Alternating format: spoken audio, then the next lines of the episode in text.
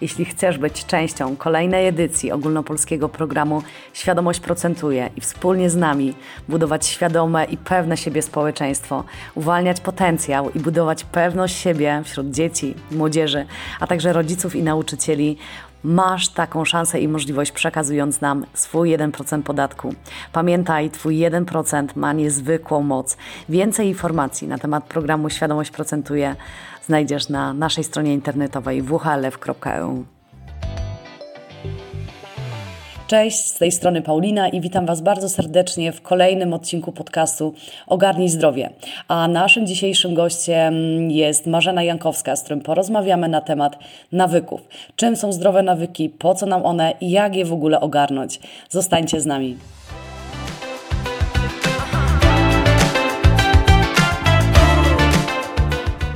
A Marzena Jankowska, dla tych osób, które jeszcze jej nie znają, jest psychologiem, psychoterapeutą, a przede wszystkim trenerem odporności psychicznej, która współpracuje między innymi z takimi firmami jak Amazon, y, Bank ING, T-Mobile czy Electrolux. Swoją praktykę tak naprawdę y, prowadzi od prawie 16 lat, a wśród nich y, organizuje szkolenia, warsztaty, także treningi, pomagając tysiącom osób. Marzena jest również ambasadorem naszej fundacji World Health Living. Marzeno, witam Cię bardzo serdecznie. Dzięki Ci wielkie za przyjęcie zaproszenia. Cześć, dzień dobry, dziękuję za zaproszenie, bardzo mi miło i bardzo się cieszę, że w tym temacie. Super, doskonale. Tak trochę postaram się przybliżyć y, Ciebie tym, którzy nas jeszcze nie znają. Jakbyś mogła tak tytułem wstępu powiedzieć y, właśnie jak to w, twoim, y, w Twojej pracy wygląda, jak właściwie pomagasz ludziom? Naj Krócej i najprościej rzecz ujmując, pomagam w rozwijaniu elastyczności psychologicznej, po to, żeby każdy z nas mógł podążać w kierunku swojego życia, wartego przeżycia, czyli w zgodzie ze sobą, w zgodzie ze swoimi wartościami. I staram się dostarczać do tego najlepszych możliwych narzędzi, pomagając wspierać te dobre zmiany. I myślę, że jednym z takich narzędzi, właściwie nawet uważam, że podstawowym są właśnie nawyki, tak jest. O, o, których dzisiaj porozmawiamy. A Marzena, jakbym Cię mogła prosić o mm, najprościej jak się da, wytłumaczyć, czym właściwie nawyk jest, bo słyszymy o, tym, o ich mocy tak naprawdę z każdej jednej strony i myślę, że zrozumienie tego, czym on właściwie jest, będzie bardzo tutaj pomocne na starcie. Myślę, że największa moc nawyku polega na tym, e, że on jest automatyczny, czyli e, nie kosztuje nas zbyt wiele energii. Czyli można by powiedzieć, że nawyk to jest zachowanie, które zostało powtórzone tyle razy, że stało się zupełnie automatyczne. Bo jak wiemy, nasz mózg, myślenie zużywa mnóstwo energii e, i cały czas e, nasz organizm dąży do tego, żeby tą energię oszczędzać, i nawyk jest właśnie drogą do oszczędzania energii, czyli tak, żeby najprostszym sposobem osiągać najlepsze możliwe dla nas rezultaty. Mhm. Czyli w takim dużym skrócie oszczędzanie energii, tak? Po to nam są one potrzebne? Tak dopytam. Mm, z tak z ewolucyjnego punktu widzenia, e, my po, potrzebujemy bardzo szybko ogarnąć, co takiego możemy robić, jak rozwiązywać problemy, żeby one nam przynosiły e, jak najbardziej korzystny rezultat. Więc to działa na zasadzie: jest problem, coś zrobię, popełnię błąd, wyciągam wnioski, próbuję inaczej. I w końcu, jak to inaczej przynosi odpowiedni rezultat, to to zachowanie ma tendencję do powtarzania się, bo jest nagroda. E, jak ono się powtórzy wystarczająco dużo razy, to się automatyzuje, nie? przechodzi do tych naszych w mózgu struktur podkorowych, czyli już nie musimy o tym myśleć, nie musimy o to zabiegać, to się po prostu dzieje. No i mówi się, różne źródła różnie podają, ale mówi się, że nawet 70-60% naszych zachowań to są zachowania nawykowe, czyli takie zachowania, dzięki którym mamy bardzo określone rezultaty w naszym życiu, też rezultaty związane z tym, jaki jest nasz stan zdrowia, ale nie tylko, jaki jest stan naszego portfela, naszych relacji, naszego rozwoju zawodowego. I to jest ta wielka moc e, nawyków, dlatego że dzięki naprawdę mikrokroczkom, ale jeśli mamy tą drogę dobrze ustawioną na samym początku, to te mikrokroczki mogą nas doprowadzić do naprawdę spektakularnych rezultatów bez jakichś wielkich, dramatycznych zmian. I myślę, że na tym, nam, na tym nam właśnie zależy. I teraz pytanie ze 100 punktów. Dobra, to wiemy, czym jest nawyk i dlaczego jest tak istotny. W takim bądź razie, jak ogarnąć te zdrowe nawyki, jak je wprowadzać? Czy masz jakieś tutaj swoje sprawdzone takie metody? Myślę, że dobrze jest wiedzieć, jak działa pętla nawyku, żeby zrozumieć sposób, który, który działa, o którym za chwilę powiem. Pętla nawyku składa się z czterech elementów, to znaczy pojawia się w naszym otoczeniu jak, jakiś sygnał, jakaś wskazówka. Taka najprostsza i najbardziej powszechna, myślę, że każdy z nas się może z tym zidentyfikować. Słyszymy dźwięk powiadomienia w telefonie, na przykład z mediów społecznościowych jak słyszymy ten dźwięk, a jesteśmy odrobinkę uzależnieni, to pojawia się pragnienie. Czyli mam taką ochotę, żeby zerknąć, cóż to tam się pojawiło. Może ktoś coś zalajkował, a może ktoś chce mi coś powiedzieć albo o coś zapytać. W związku z tym, co robię? Odpowiadam, czyli pojawia się zachowanie. Biorę telefon i zerkam. I dlaczego to zachowanie się powtarza? Ano dlatego, że pojawia się nagroda, bo mam tą chwilową satysfakcję bycia na bieżąco, czy poczucia łączności z innymi, czy po prostu rozrywki. Czyli mamy sygnał, wskazówka, pojawia się jakieś takie psychologiczne napięcie, które możemy powiedzieć, pojawia się pragnienie, pojawia się zachowanie, które powtarzamy i pojawia się nagroda. I teraz w odniesieniu do pętli nawyków możemy wykorzystać bardzo prostą wskazówkę, jak to ogarnąć? Nasz mózg ma miliony skryptów, które polegają na takiej strukturze. Kiedy, wskazówka, czyli kiedy coś się wydarza, to coś robię nawykowo i oczywiście mam nagrodę. Dzięki nagrodzie wydziela się dopamina, neurotransmiter w mózgu, który sprawia, że ten nawyk jest trwały. No i teraz zobaczmy. Jeśli przede wszystkim muszę wiedzieć, co chcę zmienić. Jesteśmy e, w temacie dotyczącym zdrowia, więc załóżmy, że chcę zacząć się więcej ruszać.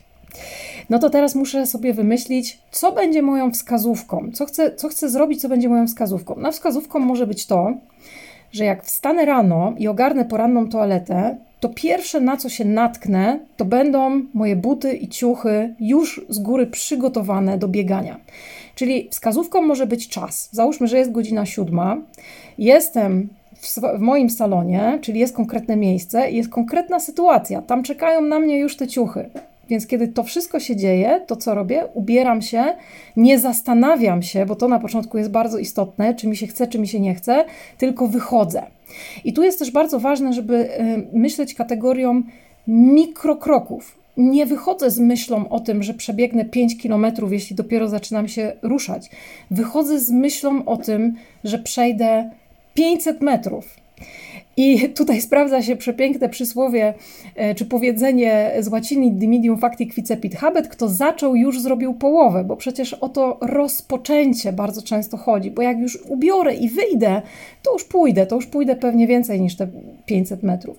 Więc trzeba się zastanowić nad tym, co chcę osiągnąć i zastanowić się bardzo konkretnie, w jakim czasie, w jakich okolicznościach wykonam ten najmniejszy możliwy krok. W jednej z moich ulubionych książek, którą bardzo polecam, Jamesa Cleara Atomowe nawyki, jest piękny przykład pani, która y, chciała sobie wypracować taki nawyk regularnego jeżdżenia na siłownię.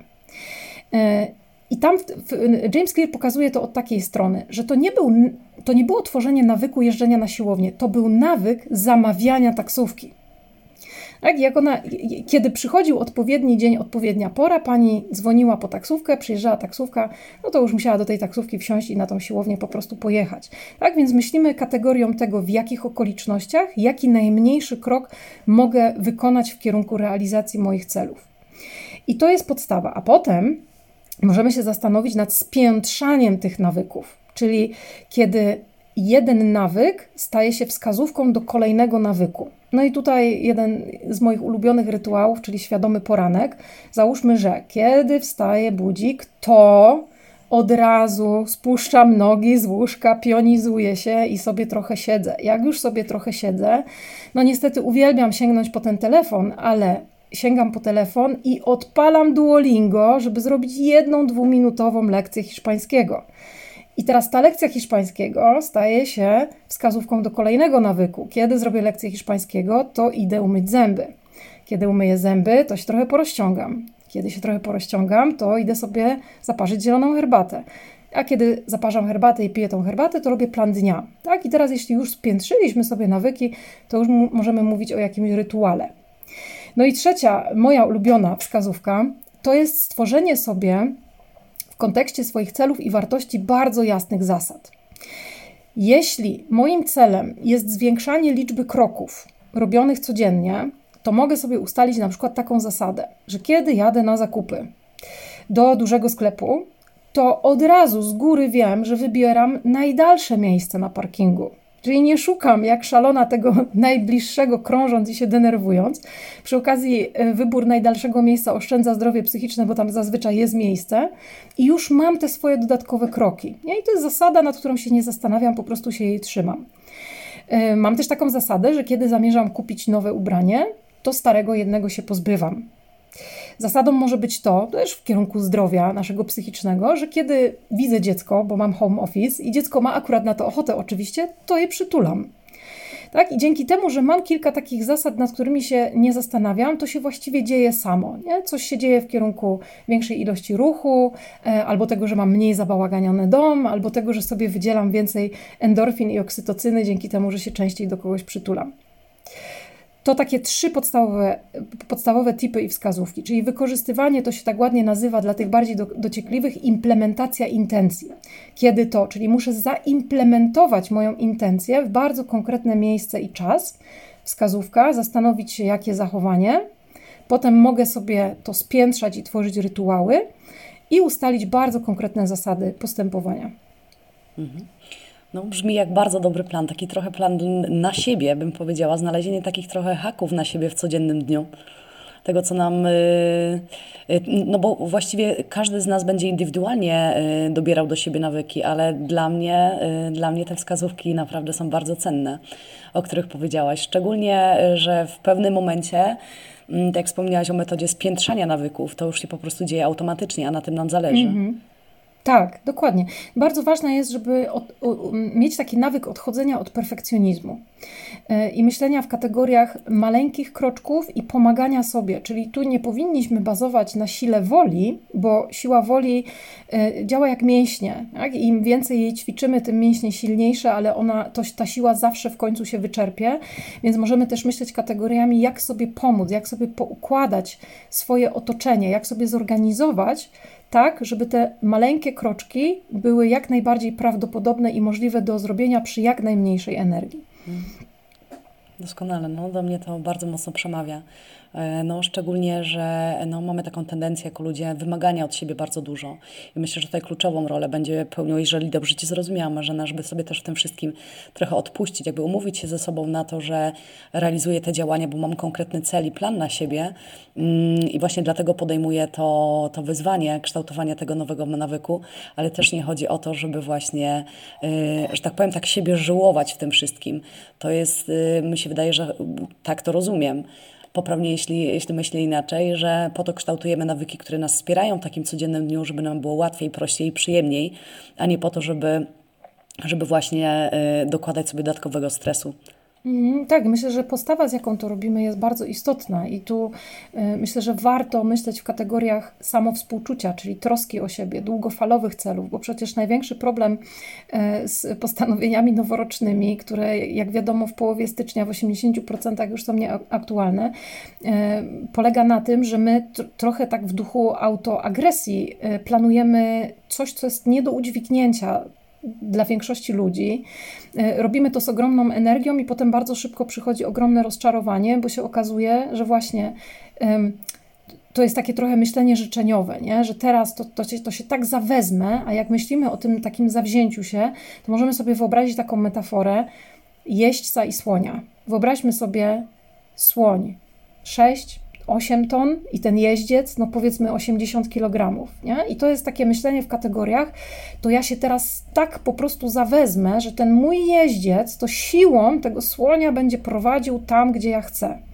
No i to jest myślenie, które jest z góry skazane na, na niepowodzenie, bo to jest myślenie w kategoriach właśnie siły woli, I siłę woli możemy ćwiczyć i powinniśmy ćwiczyć każdego dnia, ale to nie jest strategia, na której powinniśmy bazować. Strategia, na której powinniśmy bazować, to jest myślenie w kategoriach tego, co jest dla mnie długofalowe do, dobre, co się wiąże z moimi wartościami.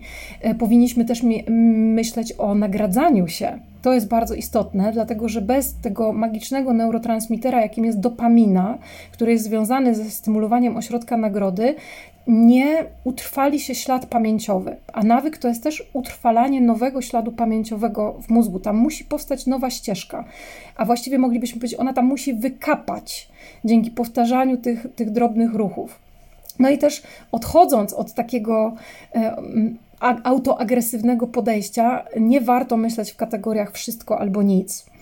E, czyli jak już wchodzę na dietę i zjem coś słodkiego, albo nie wyjdę danego dnia, mimo że było zaplanowane na ten spacer, to nie myślimy w kategoriach samokarania się, tylko właśnie troski o siebie, że okej, okay, to jest naturalne, jestem człowiekiem i wracam szybciutko do mojej starej y, rutyny. Bo myślenie w kategoriach wszystko albo nic to, jest, to, to wygląda trochę tak, jakbyśmy całe wojsko, które mamy, ustawili na pierwszej linii frontu.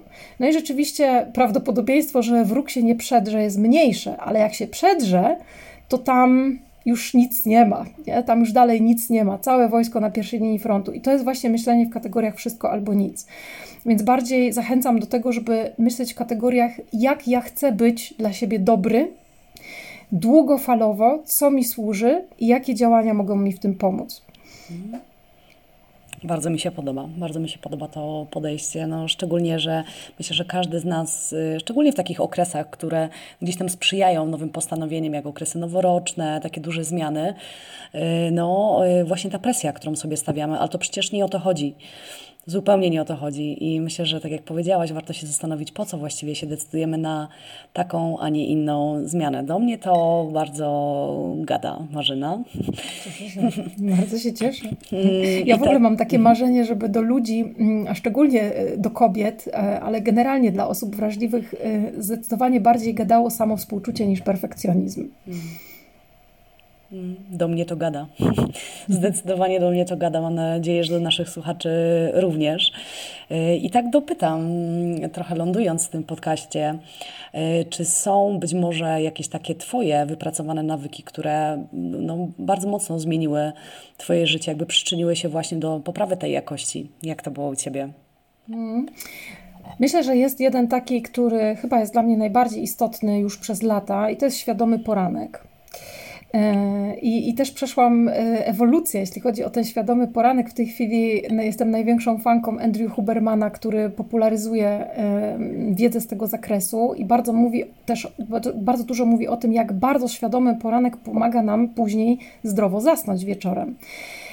I staram się, żeby te poranki były bardzo moje, żeby to był mój czas na dobre rozpoczęcie dnia i żeby były w nim trzy elementy żeby na pewno była przynajmniej odrobina ruchu fizycznego. Jeśli nie jest to spacer czy bieganie z psem, to żeby to przynajmniej było rozciąganie.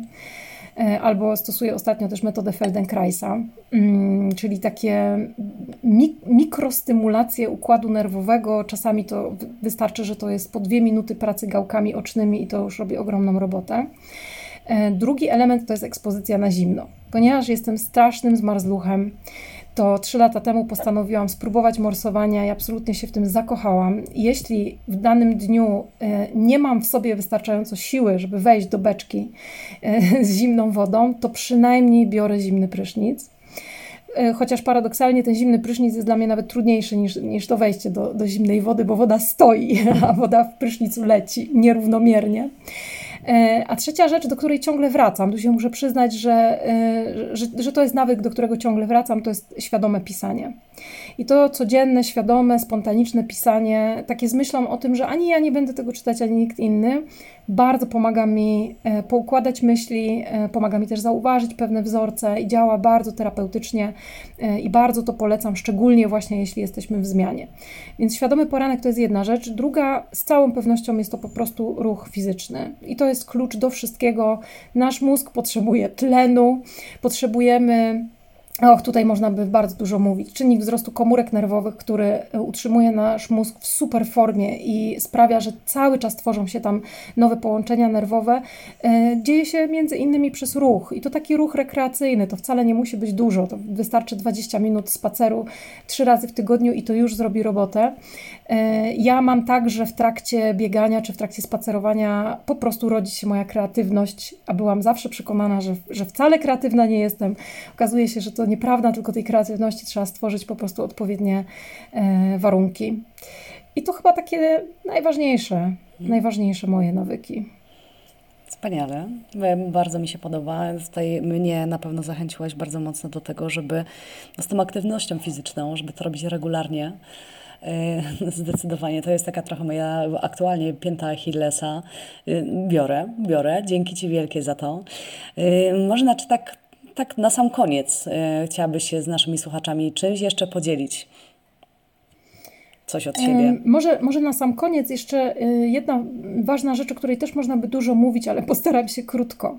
Każda zmiana mm, jest energochłonna. Każda zmiana będzie wymagała wydatku energetycznego, psychicznego, często też fizycznego.